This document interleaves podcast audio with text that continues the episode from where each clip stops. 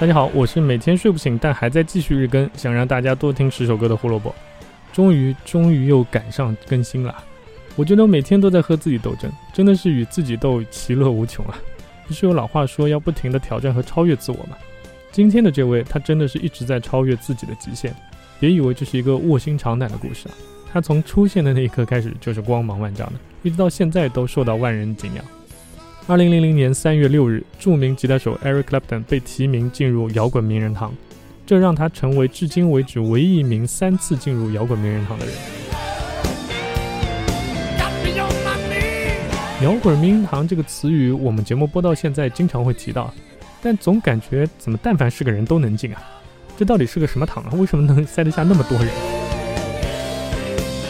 问出这个问题啊，一般肯定是把名人堂当作是哪个墓地的香堂，你以为里面供奉着是哪路神仙吗？不过在摇滚界他们确实都是神仙，只是未必要去世才有资格进入而已。能被推荐进摇滚名人堂都是在音乐史上留下浓墨重彩一笔的人，不管你是艺人、词曲作者或者是单独的一首歌，都有被推荐的可能。我们今天说的这件事是 Eric Clapton 作为独立艺人被推荐进了摇滚名人堂，这也是他的第三次被推荐，前两次发生在一九九二年和一九九三年，那时候他分别以 The Yardbirds 和 Cream 两支乐队的成员被推荐的。其实这两个乐队 Eric Clapton 加起来待的时间不到五年，却有两个提名。有人说这个运气实在也太好了吧？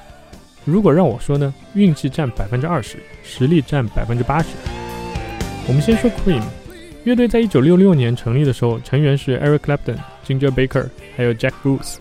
三个人在乐队成立前都在业界已经有了比较高的一个评价，所以 Cream 也被称为是世界上第一个超级乐队。三年时间出了四张专辑，英国专辑榜平均排名可以到第四名，卖出几百万张唱片，所以 Eric Clapton 作为初始成员进入名人堂应该是实至名归的，这个大家同意吧？ Cream 最出名的就是歌曲里面强调音乐技巧和长时间的即兴演出，而这也是 Eric Clapton 离开我们要说的第二个乐队 The Yardbirds 的原因。Eric Clapton 其实在 The Yardbirds 一共也就一年多的时间，作为乐队的第二代主音吉他手，带领乐队实现突破性的发展。在那段时间 Eric Clapton 已经成为了在英国享有盛名的布鲁斯吉他手，人们发现原来这里还有一个能打的、啊、可以和 Jimmy Hendrix 匹敌的一个吉他手。但是也正是因为有了突破，乐队希望能够继续往流行摇滚方向发展，但是 Eric Clapton 却痴迷于布鲁斯，不想妥协，所以主动离队了。主音吉他手的位置后来由还没有组建 Led Zeppelin 的 Jimmy Page 接任，也就是大家说的叶老师，但又很快交给了另外一个伟大的吉他手 Jeff Beck。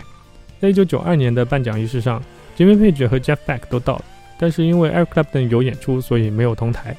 那大家都是作为 Yardbirds 的成员进入了摇滚名人堂，但是乐队初代吉他手 Top Topham 就没有那么好运了。当时因为家里人不同意他辍学去做乐队，所以他推荐了自己的同学 Eric Clapton。但如果 Topham 之后在音乐界也闯出了点名堂，我觉得也许那天晚上我们就能看到三个吉他手了。所以我说 Eric Clapton 有 百分之二十 的运气就来自于此。当然我们也能说这 百分之二十 的运气是靠实力争取来的，毕竟如果他当时的吉他弹得很烂， Top 同学也不会推荐他嘛，对吧？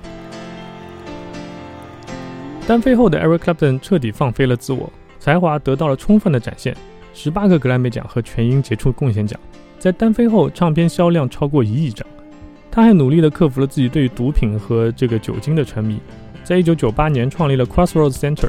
帮助人们戒毒戒酒。千万别怀疑他是在闹着玩，人家可是拍卖了自己收藏的一百把吉他来做这个项目。这样的音乐人能进入摇滚名人堂，我觉得都是摇滚名人堂的荣幸。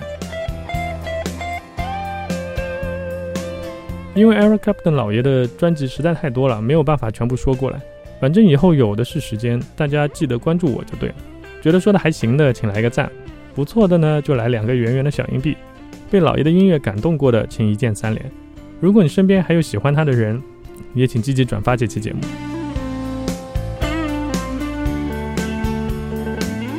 明天我们将带来英国乐队 The New Order 的一首单曲，这首单曲是史上十二寸单曲黑胶销量最高的歌曲，究竟是为什么呢？明天说，拜拜。